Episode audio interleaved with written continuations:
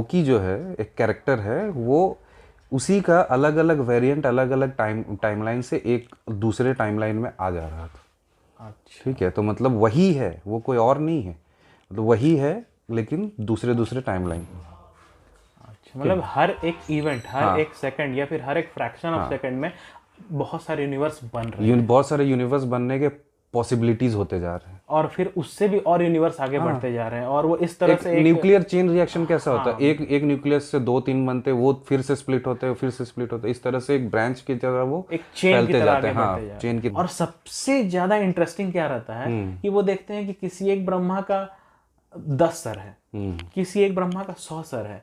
किसी एक ब्रह्मा का सहस्त्र सर है एक हज़ार मतलब अलग अलग ब्रह्मा का जो इंटरप्रिटेशन है उनका अलग अलग अलग अलग नंबर ऑफ़ हेड्स है। हम्म, किसी एक ब्रह्मा का एक लाख सर है। हम्म, किसी एक ब्रह्मा का एक करोड़ सर है। हम्म, हम्म, वो ये सब देख के सोच में पड़ जाते हैं कि इतने सारे ब्रह्मा और इतना बड़ा बड़ा सर तो फिर वो प्रभु के सामने हाथ जोड़ते हैं और कहते हैं कि प्रभु मुझे क्षमा करें। हम्म। आप बताएँ कि ये क्या है ये Maya?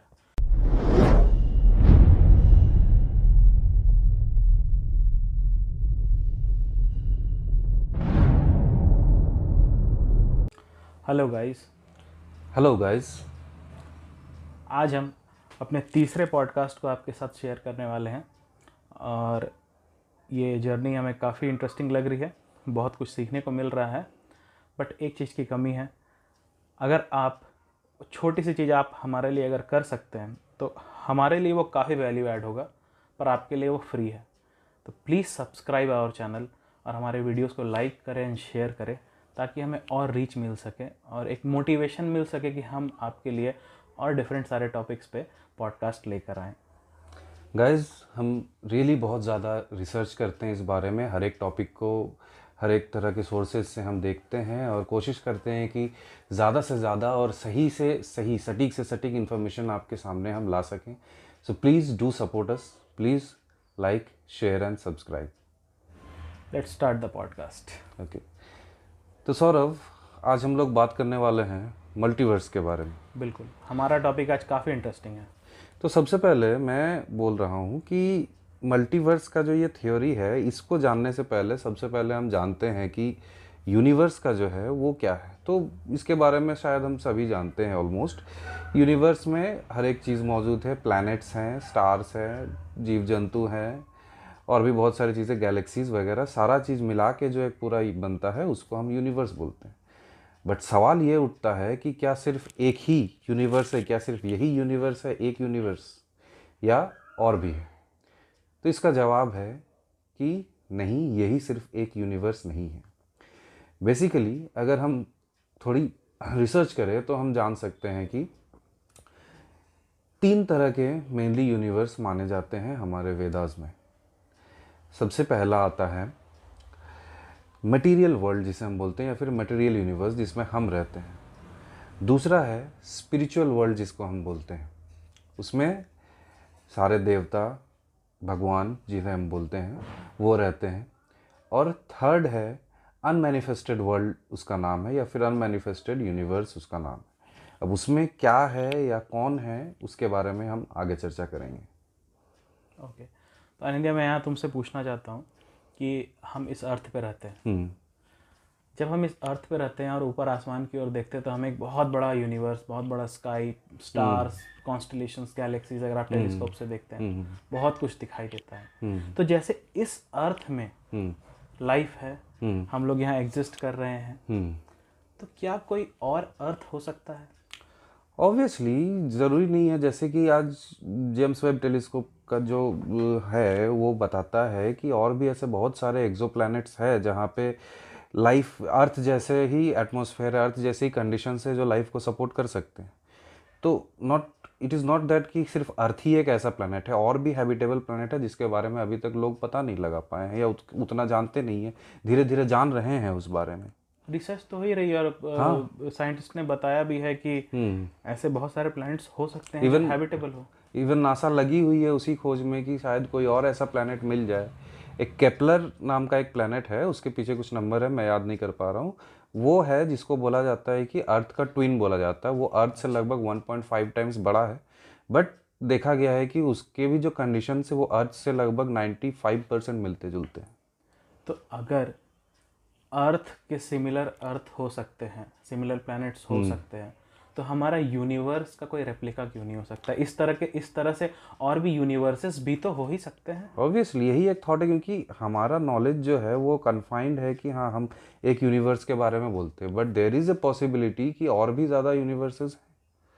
सिर्फ़ एक ही यूनिवर्सेस नहीं है और भी बहुत ज़्यादा यूनिवर्स हो सकते हैं। अब कितने हैं उसके बारे में हम लोग अभी बोल नहीं सकते हैं। वो तो इन्फानाइट इन्फानाइट है हाँ। और वेदास में इनके बारे में भी काफ़ी अच्छे तरीके से काफ़ी स्टोरीज के फॉर्म में इसे बताया गया है हम्म जो आगे इस पॉडकास्ट में हम लोग डिस्कशन करेंगे। हम्म आ, सबसे पहले हम लोग स्टार्ट करते हैं what science says about time splitting theory क्योंकि ये वो बहुत ही इंटरेस्टिंग थ्योरी है। ये एक बहुत ही ज़्यादा इंटरेस्टिंग थ्योरी है इसके बारे में मैं बता रहा हूँ। टाइमलाइन स्प्लिटिंग थ्योरी हम जानते हैं कि टाइमलाइन जो है वो हमेशा एक ही डायरेक्शन में मूव करती है। बिल्कुल। जैसे कि हम जानते हैं कि पास्ट से प्रेजेंट प्रेजेंट से फ्यूचर की ओर। बट यहाँ पे क्या होता है कि इवेंट्स मैटर करते हैं। किसी एक पर्टिकुलर इवेंट में एक दूसरा टाइमलाइन बन जाता है। सपोज़ एक एग्जांपल दे के मैं समझाता हूँ। सपोज़ मैं एक छोटा सा, मान लो जब मैं छोटा था, उस समय में मैं कोई एक पर्टिकुलर डिसीज़न लेता हूँ और वो डिसीज़न के तीन अलग अलग इन्फ्लुएंसेस निकलते हैं। सपोज़ कि जब हम छोटे रहते हैं, हमें बहुत सारी अलग अलग चीज़ें करने की इच्छा होती है। तो मान लो कि मैं जब छोटा था तब मुझे टीचर बनने का मन था ठीक है? ओके। तो अगर मैं उस चीज़ को लेके आगे बढ़ता हूँ तो मैं आगे जाके टीचर बन जाऊँगा। अब मान लो कि उसी समय में जिस समय में मेरे मन में था कि मैं टीचर बनूँगा उस समय में एक और थॉट आया कि, कि मैं एडवोकेट भी बनना चाहता हूँ। तो अगर मैं एडवोकेट बन जाऊँगा तो वहाँ से एक दूसरा टाइमलाइन बन जाता है। मतलब एक दूसरे टाइमलाइन में मैं टीचर हूँ, अगर मैं वो ऑप्शन चुनता हूँ और अगर मैं एडवोकेट वाला ऑप्शन चुनता हूँ तो वो एक दूसरा टाइमलाइन का ब्रांच बन जाता है कि उस ब्रांच में, उस टाइमलाइन के ब्रांच में मैं एडवोकेट हूँ। उसी तरह से अगर उसी समय में मैं ये सोचूँ कि मुझे डॉक्टर भी बनना है और अगर मैं बाकी दोनों को इग्नोर करके अगर मैं डॉक्टर को लेकर परस्यू करूँ तो हो सकता है कि वहीं से एक और ब्रांच खुल जाए। तो तीन ब्रांच एक इवेंट से तीन अलग अलग ब्रांच निकल रहे हैं। अब किसी में मैं टीचर हूँ, किसी में मैं एडवोकेट हूँ और किसी में मैं डॉक्टर हूँ। ठीक है। तो अलग अलग जो टाइमलाइंस बन रहे हैं, वहाँ से हम बोल सकते हैं कि अलग अलग यूनिवर्स या फिर अलग अलग प्रोबेबिलिटीज़ या एक दूसरा सेट ऑफ़ इवेंट्स का एक रास्ता खुलते जा रहा है वहाँ से।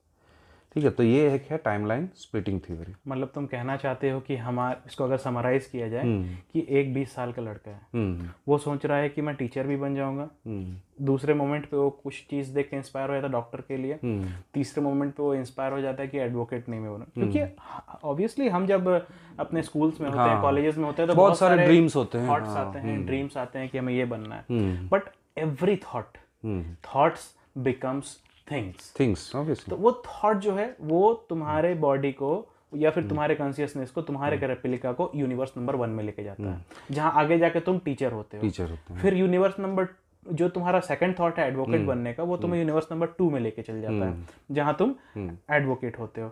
और जब जब जो डॉक्टर बनने वाला थॉट है वहाँ जो इवेंट है उसको एक इवेंट हम मानते हैं तो वो तुम्हें यूनिवर्स नंबर थ्री पे ले जाता है जहाँ तुम डॉक्टर होते हो। तो आफ्टर फाइव ईयर्स हम्म।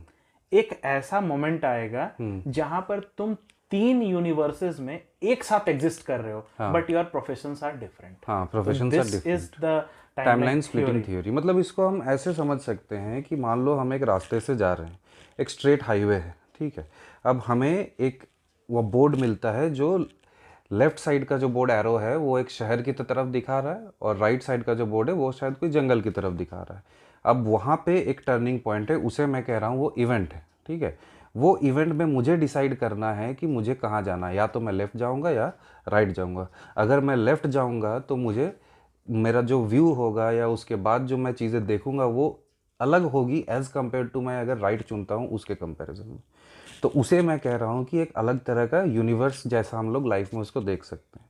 कि अगर समय जो, समय को भी हम लोग रास्ते के जैसा ले और जिस ऑप्शन को हम चुनते हैं किसी पर्टिकुलर इवेंट में, वहाँ से एक दूसरा यूनिवर्स चालू हो जाता है। जैसे फॉर एग्जांपल अगर मैं एक स्ट्रेट लाइन में चल रहा हूँ, अब एक इवेंट हुआ, उसके बाद मैंने एक डिसीज़न लिया, मान लो डिसीज़न वन और डिसीज़न टू दो डिसीज़न के एग्जांपल लेके मैं बात कर रहा हूँ। मान लो डिसीज़न वन डिसीज़न वन लेके मैं जब गया तो उस उस रास्ते से मैं चला गया।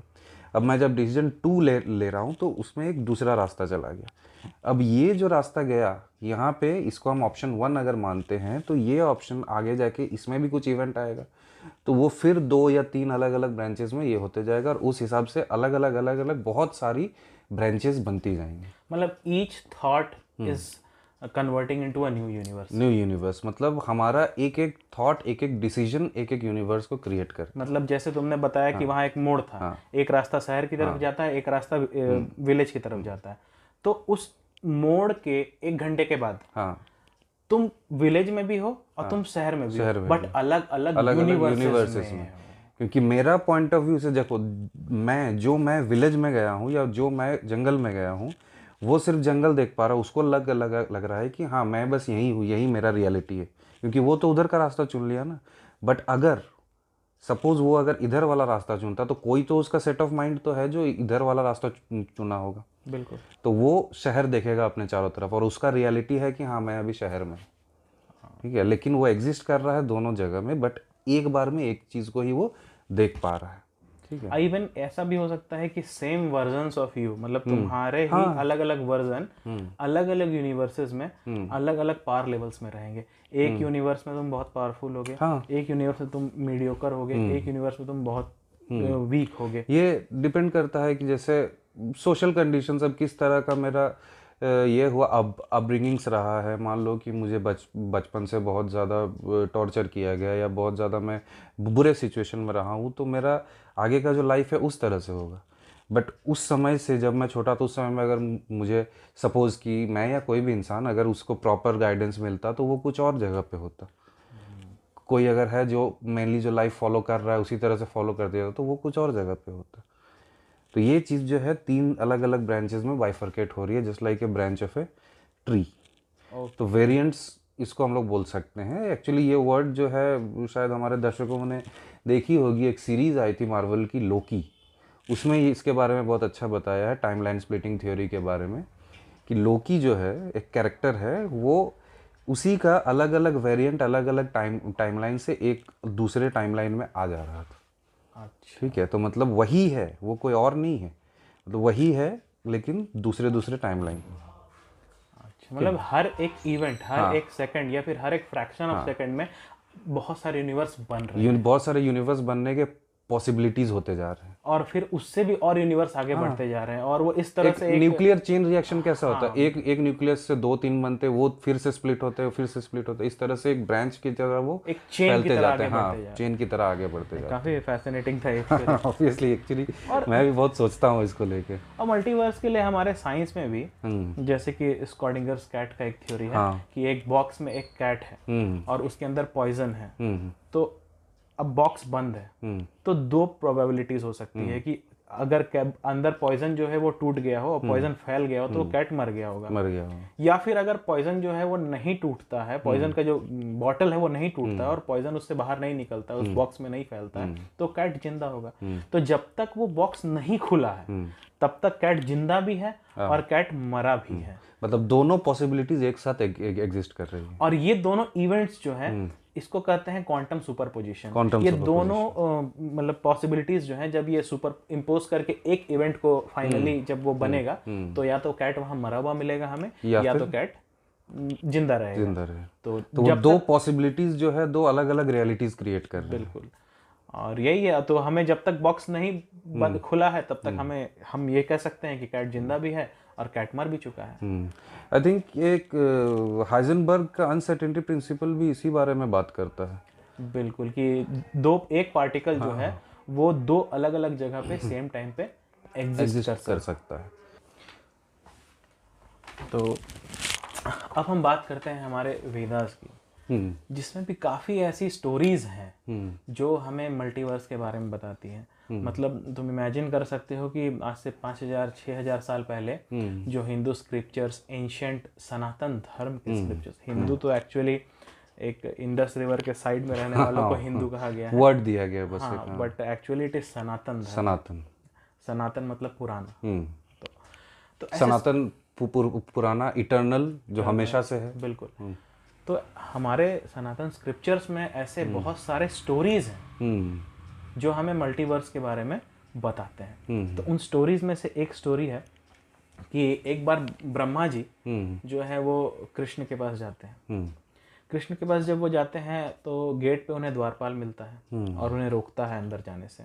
हम्म तो ब्रह्मा जी उन्हें कहते हैं द्वारपाल को कहते हैं कि जाओ कृष्ण को कृष्ण जी को बताओ हम्म। कि ब्रह्मा आए हम्म। तो जब द्वारपाल अंदर जाता है और कृष्ण जी के साथ बातचीत करता है हम्म। तो ब्रह्मा जी को ये सब सुनाई देते रहता है कि अंदर क्या बातचीत क्या हो। रहा है। हाँ। तो जब वो द्वारपाल कृष्ण जी को बताता है हम्म। कि बाहर जो है ब्रह्मा आए हुए हैं वो आपसे मिलना चाहते हैं। हम्म। तो कृष्ण जी ने सवाल किया कौन से ब्रह्मा? हम्म। तो ब्रह्मा जी को सुन के वहाँ बहुत अटपटा लगता है कौन से ब्रह्मा मतलब? उन्हें तो लग लगता है कि मैं ही एक हूँ। हाँ। हाँ। और कौन से ब्रह्मा हो सकते हैं? हम्म। तो वो जो द्वारपाल होता है वो तो देख लेता है ब्रह्मा जी को कि इनका चार सर है। हम्म। तो वो बताते हैं कि चतुर्मुखी ब्रह्मा आए हैं फोर हेड ब्रह्मा आए हैं। हम्म। तो कृष्ण जी कहते हैं कि ठीक है उन्हें अंदर आने हम्म। तो ब्रह्मा जी जब अंदर पहुँचते हैं तो कृष्ण जी से कहते हैं आश्चर्यचकित होके। कि आपने कहा कौन से ब्रह्मा? क्या और भी कोई ब्रह्मा है? मैं ही तो ब्रह्मा हूँ।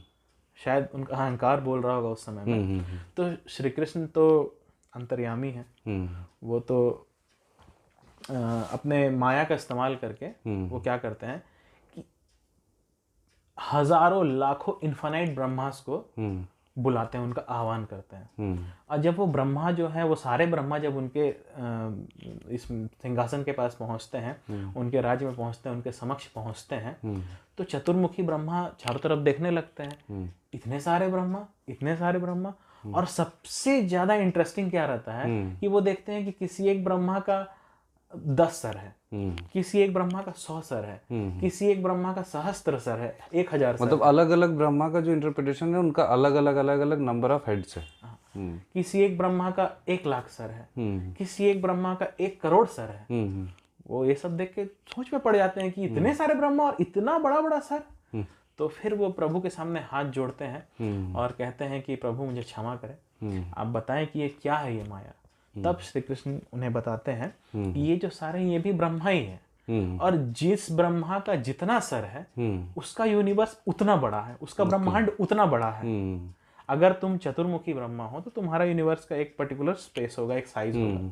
अब जिसका एक हज़ार सर है हम्म। तो उसका ब्रह्मांड उस हिसाब से उतना बड़ा होगा। जिसका एक लाख सर है तो आप सोचो कि उसका ब्रह्मांड कितना बड़ा होगा। हम्म। जिसका एक करोड़ सर है उसका ब्रह्मांड कितना बड़ा होगा। हाँ। तो ब्रह्मा जी का वहाँ पे फिर समझ में आता है कि नहीं उनका अहंकार टूटता है कि सिर्फ़ मैं ही ब्रह्मा नहीं हूँ। हम्म। इस तरह से बहुत सारे ब्रह्मा हैं और उनका अपना अपना यूनिवर्स है और सारे यूनिवर्सेस का साइज़ भी अलग है।